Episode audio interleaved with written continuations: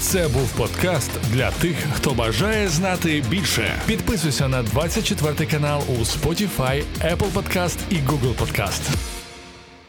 Э, Всем привет! Мы проводим наш стрим, наш телемост э, с Вашингтоном. На связи Андрей Андреевич Пентковский. Наши глаза и уши в американской столице. Здравствуйте, Андрей Андреевич. Добрый день, Роман. Андрей Андреевич, э, ну, конечно, хочется поговорить, что там э, в Штатах происходит в части решения украинского вопроса. Не побоюсь этой формулировки. Поэтому я вообще назвал наш стрим, э, что кажется, ну, по крайней мере, пока так пропаганда реагирует, что Путин дождался подарка из Америки. С этого начнем или с российских дел, как вы думаете? Нет, ну в этом и все российские дела, а у них больше никаких дел нет, нету, как интерпретировать американские события. Ну как Гитлер в бункере э, в апреле там все радовался новостям, что вот Рузвельт умер, вот там союзники вот-вот схлестнутся и так далее. И Путину не на что надеяться, кроме ожидания действительно каких-то подарков. И вот прошлая неделя, она была, пожалуй, очень тяжелая и драматическая для всех нас. Ну, кульминация ее была отказ голосовать за пакет помощи в Украине Израилю 12, 12 декабря. И, ну и московские пропагандоны, естественно, единодушно это интерпретировали как свою победу, как так называемая усталость от Украины. Вот это я когда слышу слово «усталость Украины», я хватаюсь за несуществующий пистолет. Ну, об этом орут уже полгода вся так называемая качественная американская пресса.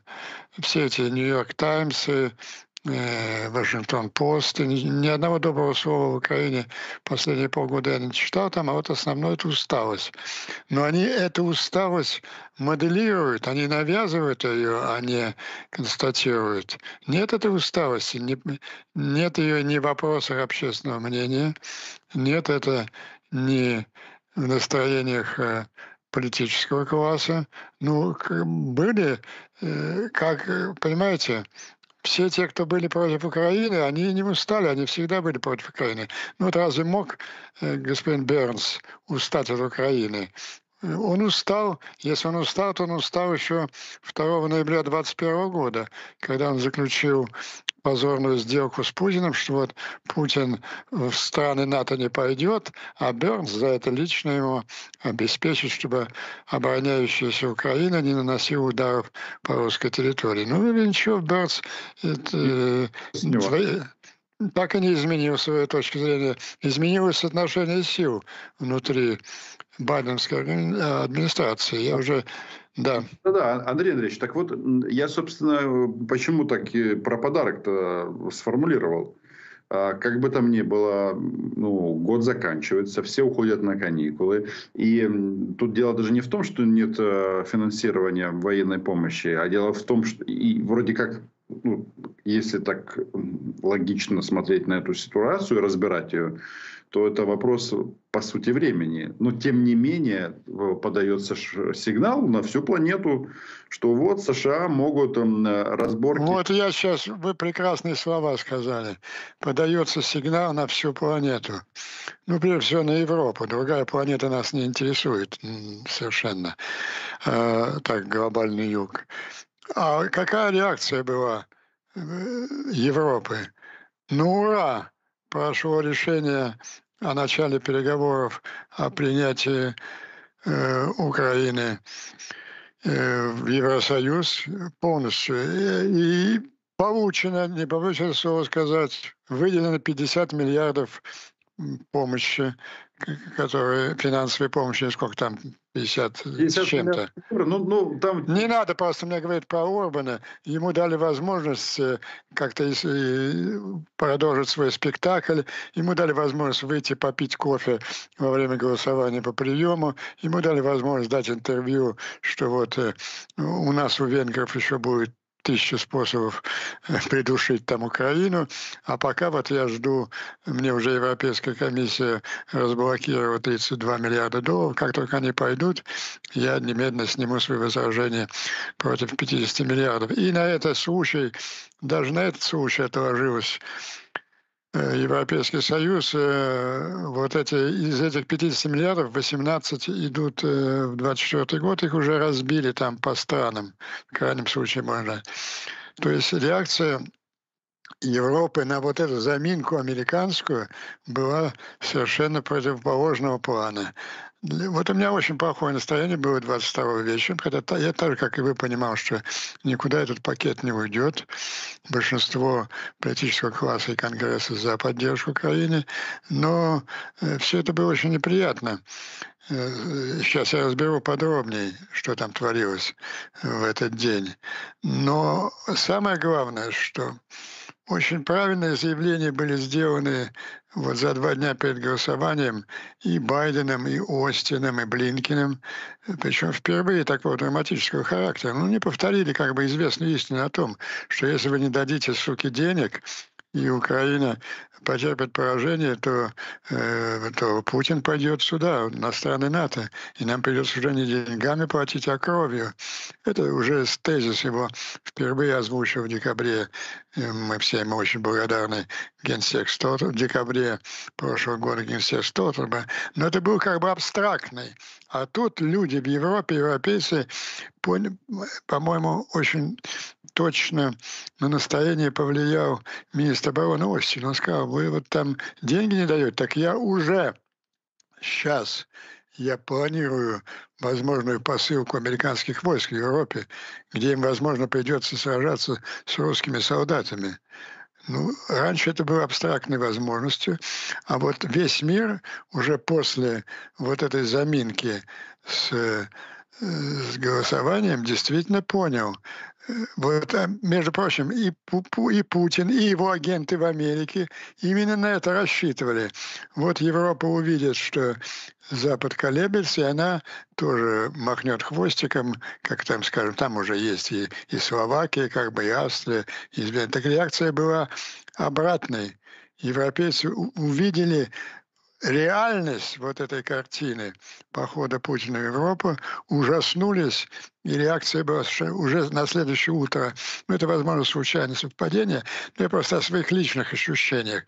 Я э, вечер заснул в 12 в плохом настроении, но утром первой прекрасной новостью была вот эта копеечка датская, миллиардик, брошенный на чашу весов нашей победы, а там оказалось не только датский миллиардик, еще и норвежский миллиардик, а тут уже и весь Евросоюз включился. Кстати, не забывайте, что суверенный фонд Норвегии – это полтора триллиона. Полтора, полтора триллиона долларов. Европа поняла эту опасность, и она отреагировала на нее адекватно. И это, конечно, европейская реакция посылает и обратно, обратный сигнал и в Соединенные Штаты. Угу. Андрей Андреевич, а как э, в Штатах освещали, анализировали, если освещали и анализировали пресс-конференцию Владимира Путина? А, вот она тоже в четверг была не, не, ну, фактически тоже 12 числа, как, когда и решались все вопросы в Брюсселе по началу переговоров о вступлении, а, как э, американские журналисты и аналитики на это все посмотрели? Ну, я не знаю, давайте уже я вам скажу, как я на нее посмотрел. Мне ну, кажется, это... это одно и то же, Андрей Андреевич. Вы же у нас да, тут главный да. американский аналитик. Э, самый громкий вопрос был не прозвучавший. Вы обратили внимание, что ни слова, ни намека не было обращениях к Путину, о которых перед этим говорил целую неделю. Официальное обращение матерей и жен мобилизованных, которые ставили естественный вопрос. Это не, не противники войны, не, не пацифисты. Они не говорили, нет, прекратите убивать украинцев. Нет, они говорили, почему мой Вася и Петя уже полтора года убивают украинцев, а вот его сосед Миша сидит дома. Пора давно отправить наших домой. Следующий следующую партию направить. Это очень острый вопрос. И э, мне кажется, не кажется, я уверен, насколько я понимаю все эти приемы, э, так же, как и вы, конечно, как старый московский корреспондент. Они готовили, пропагандонская вся команда готовила этот вопрос на на, на э, прямой линии. И мы, конечно, с вами представляем, как Путин мог прекрасно на него ответить, что да-да, конечно, там я вот дал поручение министру обороны, там в ближайшее время они рассмотрят, потом там каких-то там человек 50 превратил и так далее. Но не стал это. Это было подготовлено, потому что этих матерей показывали на ведущих каналах российского телевидения. Вопрос отготовили, и Путин, ну, не, он не, не на такие вопросы он умел отвечать. А тут он полностью его игнорировал. Но это самый страшный вопрос, потому что, э, ну, казалось бы, естественная ротация ввести, а он это сделать не может. Потому что ввести ротацию ну, поменять там 100-150 тысяч человек, еще живых, наверное, осталось из первого пакета мобилизованных, немножко больше, это значит объявлять мобилизацию. То есть мобилизацию никто и не, запре... никто и не прекращал. Она идет ползучая. Но здесь нужна не ползучая, здесь нужна уже крупная. Собственно, дело не в указе каком-то, а в том, что ну, будет хватать реально там тысячи, десятки тысяч людей. Он понимает, что это, это, это уже неприемлемо с социальной точки зрения. Ну, тем более путинский опрос, официальные опросы так называемого Левадовского центра неделю назад были, на них все обратили внимание. 79% 79% э, выступают за прекращение войны. И из них, что самое интересное, 39% готовы на прекращение войны на условии возвращения к границам 91 года. И эти, эти данные были опубликованы официальным российским э, агентством. Но что ж... все-таки там... А? Они вроде как иноагент, ну, Левада-центр. Ну, мы, ну а, мы слышим-то это по российскому телевидению, но это, в общем, настроения такие существуют, и они разделяются многими властимущими. Вот этот страх Путина перед вопросом этипиатии, легко расправляться с мальчиками и девочками, которые в каком-нибудь провинциальном городе выходят на одиночный пакет, пикет «Давай войну». Таких людей уже тысячи сидит в тюрьмах. А вот как своим глубинным народишкам, своими своими этими э, типичными ватницами матерями. Это самый тяжелый контингент для Путина. И он показал, что он боится. Ну и второе замечательное, да, но с другой стороны, было, ну, он, для него была положительной новостью, он ее продавал максимально. Вот это усталость от Украины, никто денег не дает, Запад устал, Европа устала. Это... Как было сказано. И вот по глупости в своем этом эйфорическом состоянии он проболтался о действительном количестве погибших. Ну, там э, по ходу дела журналисты изобразили, там если сопоставить несколько его цифр, он э, сопоставить сколько количество российской армии, которая туда вошла, количество мобилизованных и количество име... присутствующих сейчас на фронте, там оказывается, что примерно 320 тысяч – это безвозвратные потери исчезли или убитыми, или уже очень серьезно ранеными. И что самое удивительное, что эта цифра совпадает, а, с оценками э, такими условными американской разведки и приблизительными оценками э, украинского генерального штаба. То есть она уже, ну, это практически достоверная цифра. Ну, украинский генеральный штаб дает иногда более крупное количество потерь. Но это всегда во время войны. Каждая страна, конечно, стремится приблизить потери противника. Но вот э, Путин лично подписался под цифрой 320 тысяч. Вот это самое, мне кажется, интересное событие э, этой пресс-конференции, и их отметили американские наблюдатели. Андрей Андреевич, ну, с другой стороны, ну, кто считал этих российских солдат? Ну, 320, 520. Ну, убили, да и убили. А в лучшем случае кому-то там выплатят эти 7 миллионов компенсации, и, может быть, даже какая-нибудь вдовица станет счастливее, чем она была. Тут же вопрос э, такой. Он по факту сказал, что мы будем продолжать войну. Пока не победим, а когда мы победим, а когда я скажу. Вот этот вот аспект его выступления, вот эти вот размышления на тему демилитаризации, денацификации – а, в Америке что слышат, когда род Путина произносит вот, вот эти вот два слова? Ну, это сыграло не на пользу тех, кто в Америке, их очень много, это вот вся та левая качественная пресса, которые все время говорят, что вот украинцы, ну, мы знаем, выучили наизусть их нарративчик. Украинцы провалили наступление, да и вообще они никогда не смогут победить русских, разве это не очевидно.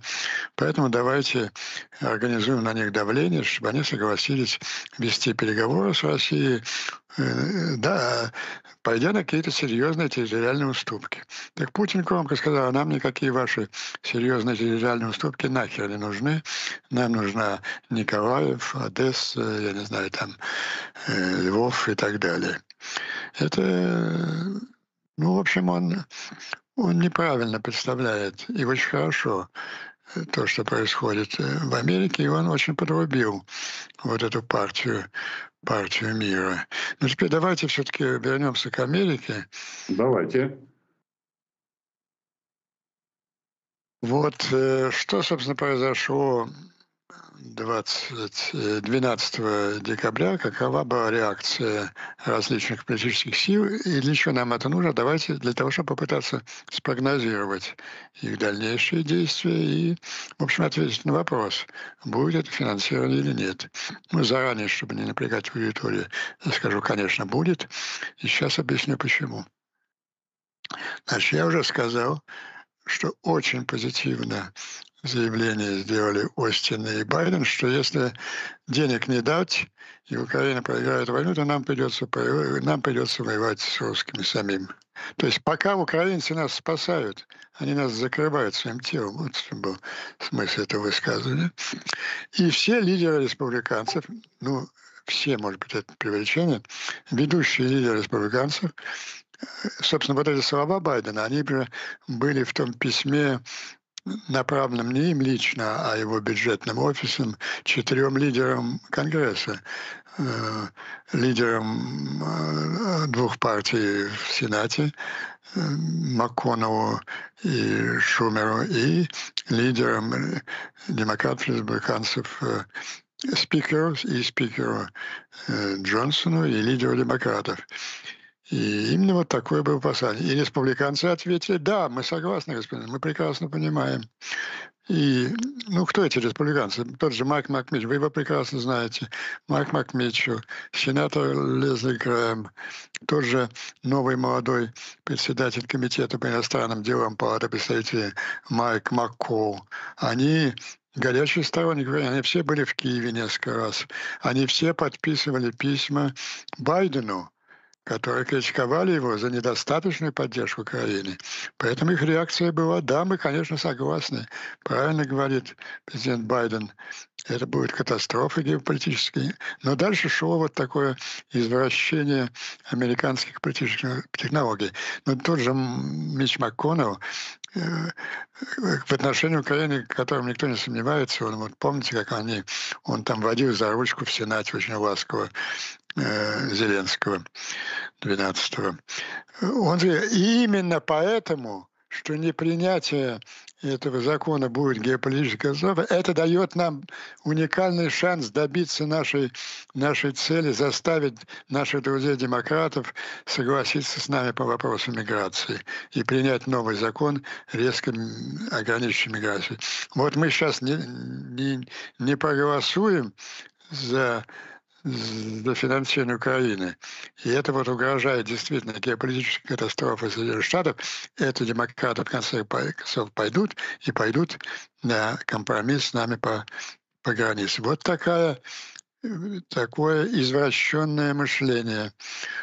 ну, для американцев это достаточно характерно. Я уже неоднократно говорил, что перед каждым бюджетом подобная история повторяется.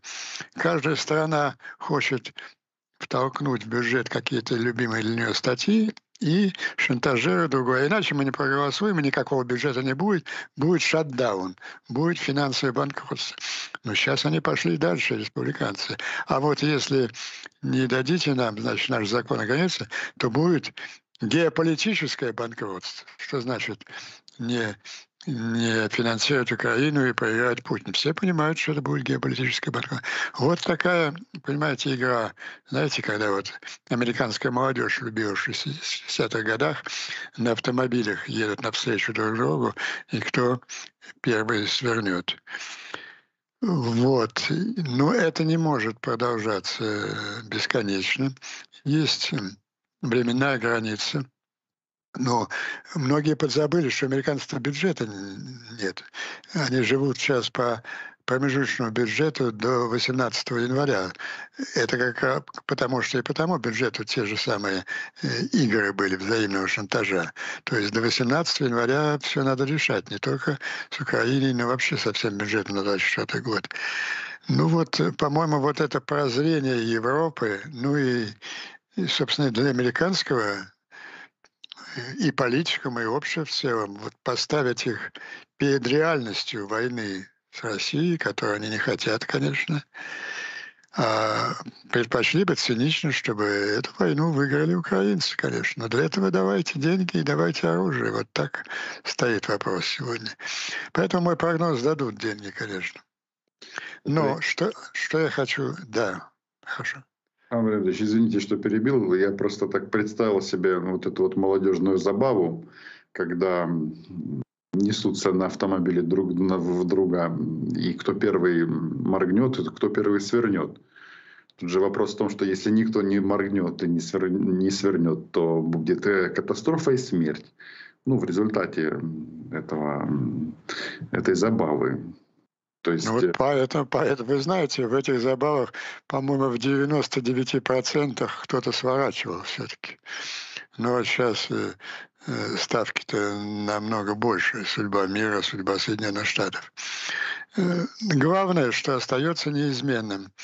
Арифметическое большинство в этой самой палате представителей – это людей, которые несомненные сторонники этого пакета и сторонники поддержки Украины. Вот мы же знаем, у демократов, там, у республиканцев там же были отставки, там пара людей ушло в отставку, сейчас большинство это два или три голоса. Так я вам мог бы назвать, в общем, 10-15 республиканцев, которые я уже об этом говорил, только что подписывали письма Байдена, критикующего за недостаточную поддержку. И они вовсе не изменили свою точку зрения. То есть они вот в этой дурацкой гонке. Э, будет.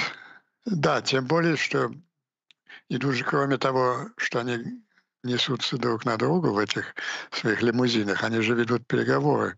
В Сенате идут переговоры.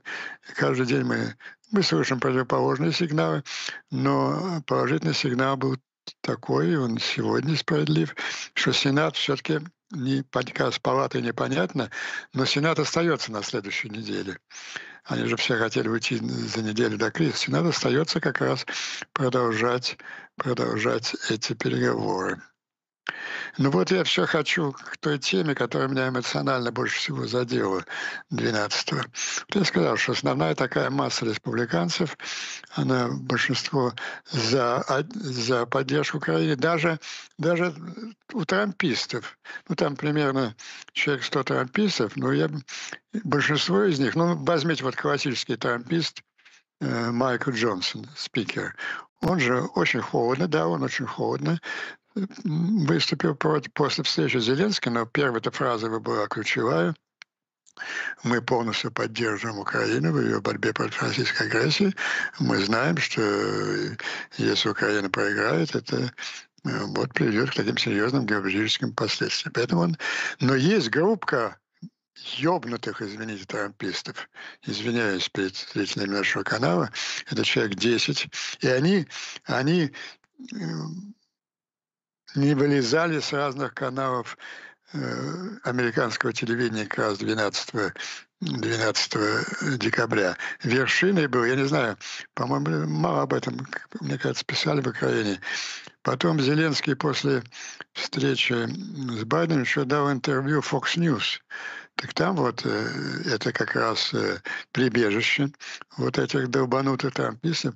Там Зеленскому э, обвиняли в том, ну вот сейчас приготовьтесь, возьмитесь ручками за стульчик, чтобы не упасть все зрители. Да вы не демократическая страна.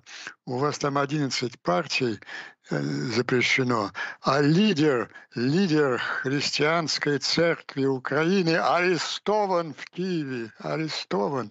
И вот этим людям мы будем давать деньги? Да ни в коем случае. Ну и кроме того, что да, но нет, это не самое гнусное. Самое гнусное, есть там у них такой сенатор Венс, республиканец, вот он оголтел из этих долбанутых трампистов.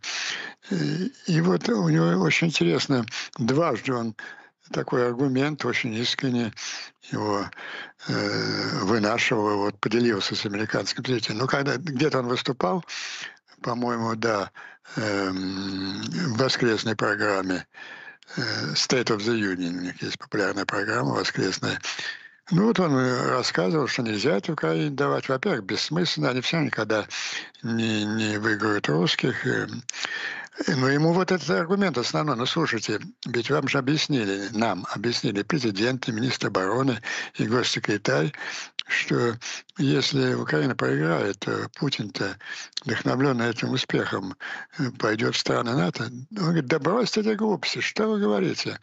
Да и он же ослаблен в Украине. Украина почти уничтожила всю его армию. Потом даже если он Э, захват украинских города, там будет партизанская война. Нет, нет. Э, то есть Украина с кровью своих солдат, сотнями тысяч, она защитила Запад от нашествия российских орд. А теперь ей не надо ничего давать, потому что российские орды там уже застряли, и через нее уже не пройдут, все равно к нам никто не придет. И его никто вообще не высказал возмущения, там не, не посадил в сумасшедший дом. Это вот считается в части э, американского политика, это вот нормальная, нормальная логика. Ну да, Украина, истекая кровью, да, она нас защитила. Ну, очень хорошо. Но в конце концов, это уже близко к такого типа высказываниям. Ну, пусть эти восточные племена там уничтожают друг друга как можно дольше, а до нас они не дадут. Ну, это заранее говорю, это вовсе не доминирующая, совершенно это маргинальная точка, но то, что она присутствует, это, конечно, очень плохо характеризует американское общество. Андрей Андреевич, хочу вас спросить, э, вот тут же такие интересные события. Вот вы лично как восприняли вот информацию, она вроде как и ожидаемая, и, и вроде бы это и не новость, что тут э, Путин э, поддался на новый президентский срок, пятилетний. Э, так они там все там пообнуляли, и теперь все, что было до этого, то есть этих 23 года, это не считается, теперь снова. Я вот имею в виду, что вот э, сам антураж, как это все они обставляют, как они уже его поздравляют, как они его умоляют, благодарят этот э, шаман поет «Я узкий», мы все узкие. То есть, э, ну, в некотором роде, ну, знаете, такое ощущение, что Россия вот тут очень большой путь проделала за эти два года. У вас нет такого ощущения? И куда? Да нет, это не Россия, а российская пропагандистская машина э, проделала путь. Э, народ безмолвствует. Как... Ну, вы меня спросили сначала в контексте, как это воспринимается в Америке. Да никак не воспринимается. Ну, кроме узких специалистов, никто за этим не следит, потому что, ну, и, и, и э, широкие народные массы, и, поли, и политический класс воспринимают Путина как пожизненного президента. Да, это вот такая есть страны, где по жизни... А как там это оформляется, это уже мало кого интересует. Но вот сегодня или вчера очень интересную такую инициативу проявил. Но я говорил, что нет у нас широкого антивоенного движения. Ну вот есть целый ряд э, иммигрантских групп, вот антивоенный комитет, их задача что скромно они перед собой ставят информирование западной общественности и максимальная мобилизация западных э, э, лидеров политических, правительств, э, общества на какие-то решительные шаги против Путина. Вот они ответили, собственно, на ваш вопрос. Очень грамотное юридическое заявление составлено обращение как раз к лидерам всех стран, что если раньше до вот следующего срока, значит, до, когда будет инаугурация Путина, ну, где-то 12 мая, 12 мая 2024 года, какие-то там остатки легитимности, формальные фиговые листочки. То, они, короче, они призвали всех лидеров мира объявить его незаконным президентом, узурпатором и не поддерживать с ним никаких отношений вот с момента его вступления уже по правилам обнуления с 12 с 12 мая будущего года. Ну вот э, как э, откликнуться на это Э, лидера Большой Семерки. Ну, я не исключаю любые варианты сейчас. Мне кажется, вот я хочу все к этой идее, вот из этой тяжелой недели, очень неприятной, пережитой, ту, которую мы сейчас обсуждаем с вами в Соединенных Штатах, я думаю, мир вышел в лучшем состоянии, чем до нее. Вот э, все эти разговоры о усталости Украины, они, мне кажется, обнулены. И реакцией Европы, и, и реальным соотношением сил в Соединенных Штатах. Андрей Андреевич, а вот такие вот новости, у вас, у вас какие эмоции вызывают? Ну вот, допустим, когда Следственный комитет России сообщает, что уголовное дело по статьям о оправдании терроризма и о фейках в отношении российской армии возбудили против э, Бориса Кунина. Там еще Дмитрия Быкова хотят всячески линчевать. У нас тут э, вот этот термин «хорошие русские» вызывает у многих справедливую оскомину, но я тут не о нашей реакции, а вообще вот, ну, ну ведь э, вот эти вот заявления о том, что эти книги, их нужно достать э, из библиотек, сжечь, ну, какие-то вот такие вот ассоциации у меня лично не очень, э, как это, далекие исторически. Нет, ну они очевидные, ассоциации с гитлеровской Германией. Ну, ну это э, э, Акунин и Быков настолько популярные писатели, даже такая реклама не прибавит популярности. Ну и, по-моему, это ими совершенно не замечено. Ну и вообще все это, тысячи людей у них назначены. Я вот не помню уже даже, кто у них.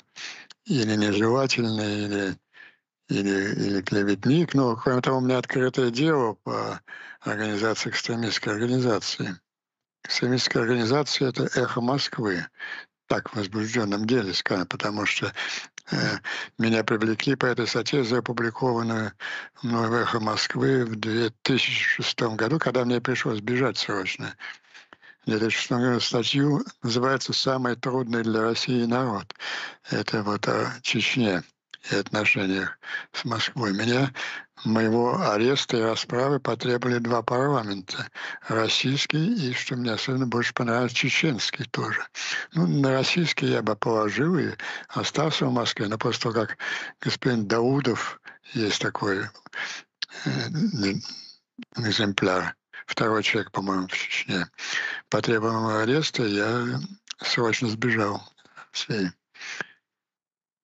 а что это уже никто же никого не интересует? Я тут э, в каком контексте? Я же не, не это же вопрос не об Акунине или Быкове. Это вопрос о том, что но вообще-то а, вроде как вот эта вот коричневая чума, которая была в Германии, она вроде бы как напугала весь мир так, вот особенно когда все посчитали, чем закончилась Вторая мировая война, сколько было жертв, разрушений, ну, то есть безумный ужас и горе для целого поколения людей. И тут вот, э, когда вот это вот все повторяется, ну, то есть я к тому, что ну как-то это странно, вот эти вот дискуссии на тему помогать Украине или не помогать, потому что я вам хочу сказать, тут же тоже усталость, тут есть проблемы, тут у нас тоже потери, а, людские потери, ментальные потери, потому что ну, масса народа, кто-то уже победил, кто-то кто-то вообще сказал, ну, как это живое, живое общество, и тут разные люди. Я вот в этом отношении, что... Да усталость, э, усталость от любой войны самой справедливой. Она неизбежна там на втором или третьем годе войны. Это, это все естественно. Вот э, задело. Меня задевает как раз вот то непонимание частью политикума э, на Западе, какую роль сыграла уже Украина для, для Запада. Это же четкая, явная мировая война, как я называю, четвертая, третья была холодная, которую Советский Союз проиграл. Путин же сформулировал цели в ультиматуме 13 стран НАТО «собирайте манатки и убирайтесь». И готовы были собираться и убираться, судя по э, договоренностям Берца в Москве. Вот, и тоже, мы же, мы же помним все, что тоже ведомство Берца э, прогноз выпустило профессиональный, что Киев пойдет за два дня. Вот битва при Гастомеле была решающим сражением Четвертой мировой войне. Она обнулила все э, планы путинские мирового господства. Вы смотрите, даже вот враги Украины, которые выступают за то, чтобы не давать ни в коем случае вооружения, особенно людям, которые христианских, там Христа распяли в Киеве нового. Они же признают, что российская армия застряла в Украине навсегда, что угроза, угроза э, намного меньше стала. Так, какой же вывод из этого сделать? Додавить гадину и прекратить те страдания, те преступления, которые она совершает территории. Нет, оказывается, для части политикам а это они устали от э, констатации этого факта и ну, сейчас уже не... Вот послед, последнее заявление Путина, конечно, обрубают э, аргументацию. Ведь те же люди, Понимаете, в чем опасность? Вот те же люди, те, те же Бернс и Селливан, они же никуда не исчезли. Они потерпели поражение э, где-то с сентября в администрации господствует, конечно, мы слышим только голоса э, Остина и Блинкина, они были скомпрометированы вот этими двумя разоблачениями, разоблачением переговоров Бернса в Москве и разоблачением того second track переговоров, которые Селиван э, запустил с помощью русского агента Тома Грэма, где тот же Том Грэм говорил, как он хвастался. Я сказал прямо, по ту сторону стола сидели ближайшие соратники и советники Путина. Я им сказал, что нам нужна сильная Россия, проецирующая стабильность вдоль своих границ. Мы с тех пор мы слышим совершенно другие формулировки из Белого дома, формулировки, что враги мира, Иран и Россия объявили войну свободным народам. Путин и Хамас хотят уничтожить Израиль и Украину. Но это требует вот сейчас, вот, э,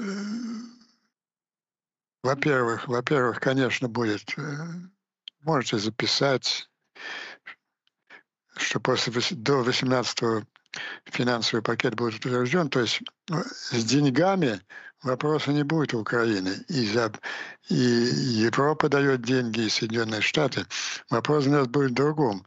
О том, чтобы это, э, эта сумма, эти сотни, эти, эти 100 миллиардов европейских и американских, они наполнились номенклатурой вооружения, которое необходимо для победы. Ведь все эти разговоры о том, что патовая ситуация, stalemate, да, сегодня stalemate, но stalemate, когда на одной стороне вторая армия мира, имеющая громадное превосходство численное и в личном составе, и в артиллерии, и танках, и авиации, а другая — это черные в шахматах, а белые э, у них нет вообще авиации. Но это как бы белые играли с черными без двух ладей, и привели партию к stalemate, к патовой ситуации, когда никто не может победить. Так когда давайте поставим на доску, в конце концов, эти две ладьи, поставим 150 больше даже не требует. Э, вооруженные военно-воздушные силы Украины не запрашивают самолетов F-16. Поставим столько же примерно самых дальнобойных на 300 километров ракет «Этекс», и никакого стрелма это не будет. Все это кончится очень быстро. Да. Хотелось бы. Андрей Андреевич, а как вы оцениваете вот эти вот слова Владимира Путина? Он отвечал на вопрос Павлика Зарубина, а Павлик, он прекрасен. Павлик, Павлика Морозова, да. Зарубинова. Я не знаю, что там с Морозовым, но судя по тому, что у него, очевидно, идеальный анализ скала и самый такой нежно-шершавый в меру язык, а, он постоянно общается с Владимиром Путиным. Ну, такой нет, вот. до прямой линии он впервые, по-моему, был допущен. Нет, ну, повышение. Нет, нет, он все равно вопрос э, больше всего интервью записал с Путиным именно он. И вот у него спросили, типа, а что же там НАТО? А Путин не отвечает. Мы с НАТО вообще воевать не хотим. Вообще, вообще не хотим. Потому что нам это не надо, нам это не выгодно.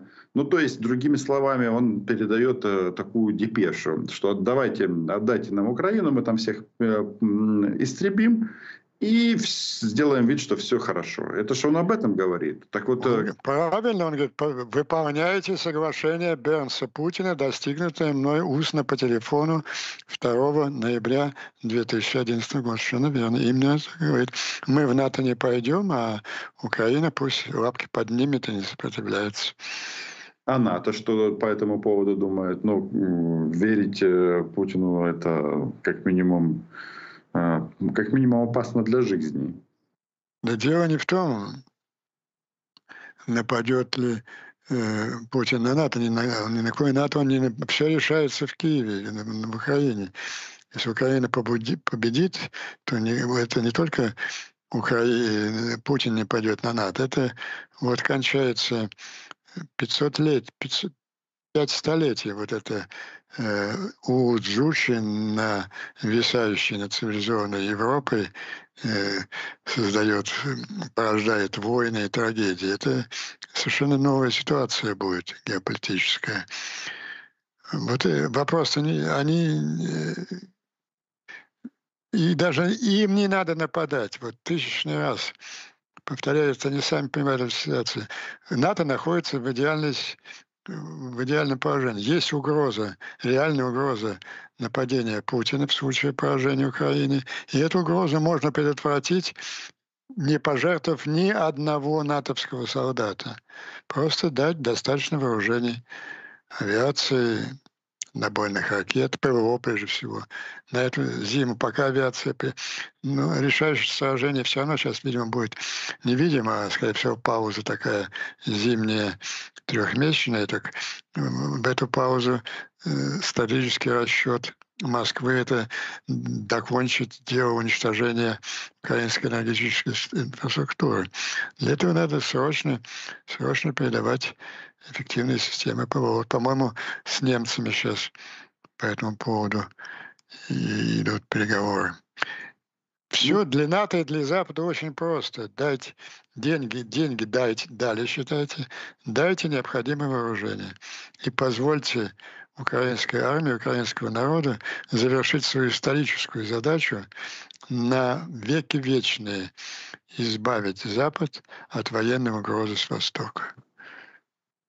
Тут э, Путин еще размышлял так прекрасно на тему того, что теперь Финляндия должна бояться после вступления в НАТО. Он говорил о том, что вот мы разворачиваем Ленинградский военный округ. Ну, надо было еще сказать особый, наверное. Как вы думаете, финны начали бояться? Ну, финны его и в 1939 году не боялись. А в 23-м тем более.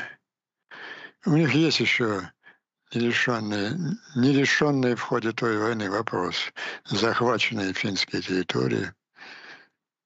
Это я как раз подхожу к э, следующему вопросу, вот, может быть, даже и завершающей теме нашего стрима. Тут США и Финляндия подписали соглашение по сотрудничеству в обороне, направленное на повышение кооперационных военных и, э, военных и военной эффективности НАТО. Ну, речь идет о том, что финские военные аэродромы и порты могут использовать американские военные.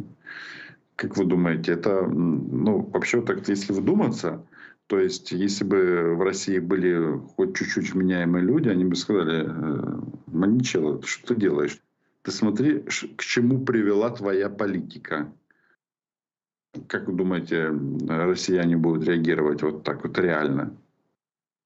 Ну, я бы к этому добавил, что американцы э, подписали совершенно аналогичное абсолютно букву, букву соглашения со Швецией. Хотя Швеция формально еще не член НАТО, потому что там Эрдоган и Орбан какие-то подачки. Ну, по существу, да.